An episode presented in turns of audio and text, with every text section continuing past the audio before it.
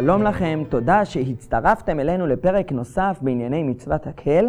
הפרק הזה יחתום לעת עתה את הסדרה של מצוות מקץ שנת השמיטה.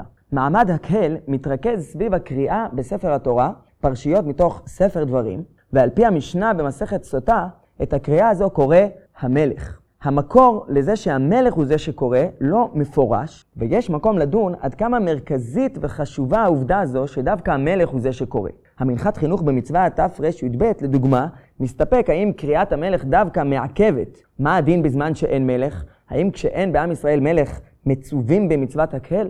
לדעת התפארת ישראל, בפירוש שלו למשניות בפרק שביעי במסכת סוטה, החיוב על המלך לקרוא הוא מדרבנן בלבד, כדי ליתן כבוד לתורה. ולכן, בזמן שאין מלך, קורא את הקריאה גדול שבציבור, ככהן גדול או ראש הסנהדרין. ואגב, באמת, בספר קדמוניות היהודים ליוסף בן מתתיהו, יש תיאור של מעמד הקהל, שבו הוא מזכיר שמי שקורא בתורה הוא דווקא הכהן הגדול. יש שיטה מעניינת מאוד בעניין הזה בספר היראים. היראים מונה בספר שלו שתי מצוות עשה שונות למצוות הקהל. המצווה האחת, מצוות תל"ג, היראים מגדיר אותה כמצווה על העם. כשיקרא המלך את התורה, שיבואו כולם, כל העם, לשמוע. חוץ מזה, אומר היראים, יש מצווה עצמאית, שאותה מונה במצווה רס"ו, של קריאת המלך. ציווה הקדוש ברוך הוא שיקרא ספר אלה הדברים בהקהל. והיראים מוסיף גם את המקור לדבר הזה, מניין שבמלך דיבר הכתוב. דבר זה, אומר היראים, מדברי נביאים למדנו. דכתיב ביאשיהו, וישלח המלך ויאספו אליו, ויקרא באוזניהם את כל דברי ספר הברית הנמצא בבית השם. יש מקור אחר לזה שדווקא המלך הוא זה שקורא, שנמצא בפירוש של החזקוני לתורה. לפני פרשת הקהל נאמר בתורה, ויקרא משה ליהושע.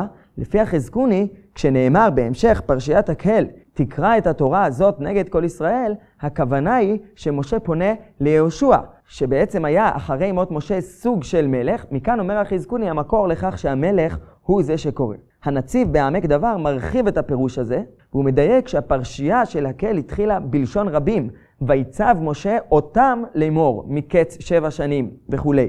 והפרשייה ממשיכה בלשון יחיד, תקרא את התורה הזאת. מכאן, אומר הנציב, יש רמז שאת הקריאה של הקהל קורא המלך. אבל לדעת הנציב, זה לאו דווקא מלך, אלא הגדול שבישראל. בכל אופן, העובדה שהיראים מנה את קריאת המלך למצווה בפני עצמה, נפרדת ממצוות הקהל שמוטלת על העם כולו, העובדה הזו מלמדת עד כמה הוא ראה את העניין הזה של קריאת המלך כעניין מרכזי במכלול של המצווה והמעמד של הקהל. שאלת המרכזיות של דמותו של המלך במעמד עולה מתוך עוד סוגיה, והיא הסוגיה מה בדיוק קוראים במעמד הקהל. המצווה של הקהל מכונה במשנה במסכת סוטה פרשת המלך. ונראה שהסיבה לדבר הזה קשורה לא רק לעובדה שהמלך הוא זה שקורא את הפרשייה. מורי וחמי, רב דוד הנשקה, במאמר שהוא כתב, שנקרא פרשת המלך כיצד, המאמר הזה התפרסם בכתב העת סדרה, הוא הראה במאמר הזה שהצירוף פרשת X בחז"ל מתייחס תמיד לפרשייה שעוסקת בתוכן מסוים. תוכן שמתאים ל-X של פרשת ה-M, פרשת X, וממילא פרשת המלך אמורה להיות קשורה תוכנית למעמדו של המלך. ובאמת במשנה מוזכר שאחת הפרשיות מספר דברים שאותן המלך קורא, היא פרשת המלך שבפרשת שופטים. זו שנאמר בה המצווה, נאמרה בה המצווה למנות מלך. ולא רק המצווה למנות מלך, אלא גם ההגבלות על המלך, החובה שלו להיות כפוף לספר התורה. ספר שאותו המלך נושא עמו, קורא בו כל ימי חייו, וגם כתובה שם המחויבות שלו לבלתי רום לבבו מאחיו ולבלתי סור מן המצווה ימין ושמאל. לפי הגרסה של המשנה, כפי שהיא לפנינו, הקריאה של פרשת המלך נאמרה אחר פרשיות שמאוחרות יותר בספר דברים, כמו למשל פרשיית כי תכלה לעשר שבפרשת כי תבוא, אחרי זה חוזרים אחורה לפרשת שופטים לפרשת המלך, והדבר הזה מדגיש עוד יותר את המרכזיות של קריאת פרשת המלך. חוזרים אחורה בתורה כדי לקרוא אותה. לפי המשנה, איתה גם מסיימים את הקריאה. באותו מאמר הראה רבי דוד הנשקה שניתוח מדויק של המקורות התנאיים שבנושא, אפשר לראות שהיו בתנאים שתי שיטות. מה בדיוק קוראים במעמד הקהל? לפי השיטה של רבי יהודה בתוספתא, הקריאה של המלך בהקהל כללה את הפרשיות שמע והיה עם שמוע, פרשיית המעשרות בפרשת ראה, עשר תעשר, וגם הפרשייה שהזכרנו קודם, כי תחלל העשר, שבפרשת כי תבוא, ואחרי זה חוזרים אחורה, מסיימים בפרשת המלך, וסביב פרשת המלך מוסיפים עוד פירושים והלכות שקשורות לעניין של פרשת המלך. כך לפי רבי יהודה בתוספתא. אם אלו הן הפרשיות שנקראות במעמד, אז נראה שהמוקד של המעמד הוא בקבלת עול מלכות שמיים ומצוות דרך שתי הפרשיות הראשונות של קריאת שמע.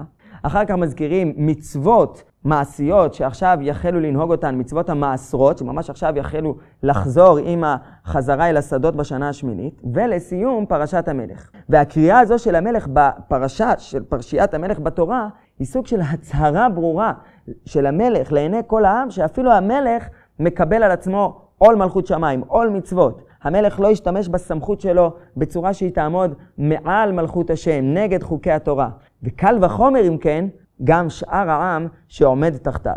ממילא מובן מאוד שהמצווה קרויה לפי השיטה הזו בחז"ל, פרשת המלך, שאותה לא רק קורא המלך, אלא היא גם עוסקת בעניינו של המלך, ודרך המלך עובר המסר של ליראה את השם כל הימים בצורה חזקה ביותר, בסוג של קל וחומר, אל כל העם.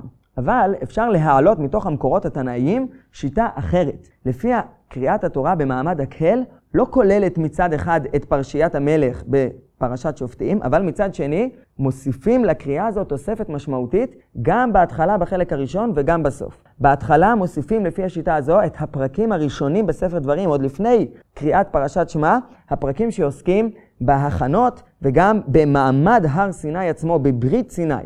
בסוף מוסיפים את הפרשייה שמתחילה מיד לאחר פרשיית כי תחלל עשר, בפרשת כי תבוא, פרשיית הברכות והקללות, ברית ערבות מואב. לפי השיטה הזו נראה שהקריאה של מעמד הקהל היא איזשהו שחזור של שתי הבריתות הקודמות, ברית סיני וברית ערבות מואב. וכך פעם בשבע שנים בארץ ישראל, רגע לפני החזרה אל העבודה בארץ ישראל, מחדשים שוב את הברית עם הקדוש ברוך הוא. כמובן שגם לפי השיטה הזו, אין מי שמתאים יותר מהמלך כדי להיות אחראי על חידוש הברית הזו של העם כולו עם השם. אבל לפי השיטה הזו מובן מאוד שקריאת המלך דווקא לא מעכבת, וכאשר אין מלך, אז גדול אחר, אדם אחר גדול שבישראל, יקרא את הקריאה. לסיום, נדון בקצרה בשייכותה של מצוות הקהל לימינו. כמובן, מצווה ממש לא קיימת בימינו. מצוות הקהל תלויה בקיומה של מצוות עלייה לרגל שלא נוהגת בזמן הזה. אבל לפני קצת יותר ממאה שנה החל לעורר הרב אליהו דוד רב, רבינוביץ' האדרת, חמיב של הראייה קוק, שהיה גם רבה של ירושלים במשך ארבע שנים, מתרס"א עד תרס"ה, והוא התחיל לעורר את העניין הזה לקיים מעמד הקהל זכר למקדש. בדומה לעניינים אחרים שחכמים תיקנו לנו זכר למקדש. האדרת דרש וכתב בנושא של הקהל באופן כללי, ובין היתר הוציא לאור קונטרס מיוחד שנקרא זכר למקדש. מעניין שאת הקונטרס הזה הוא הוציא בעילום שם, והוא צירף לו הסכמות של גדולי הדור, ולצידם גם צירף הסכמה שלו עצמו לקונטרס של עצמו, וגם במהלך הקונטרס הוא הוסיף הערות משלו. את ההערות האלה הוא כתב בלי עילום שם על דברי המחבר כביכול במהלך הקונטרס. מי שהוביל למימוש החזון של האדרת היה הרב הרצוג, הרב הראשי האשכנזי השני לאחר הראייה קוק, ובסוכות תש"ו התקיים מעמד זכר להקל שהתחיל בבית כנסת ישורון בירושלים והסתיים בכותל המערבי.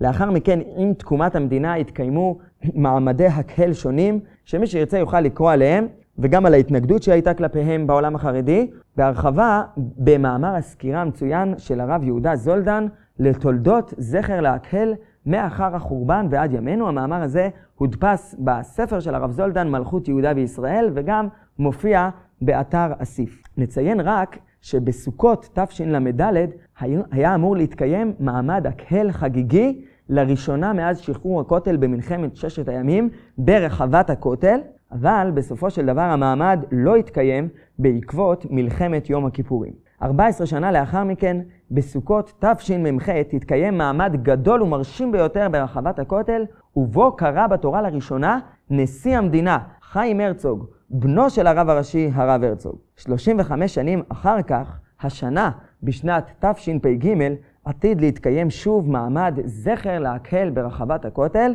ובו אמור לקרוא בתורה שוב נשיא המדינה, יצחק הרצוג, נכדו של הרב הראשי. שם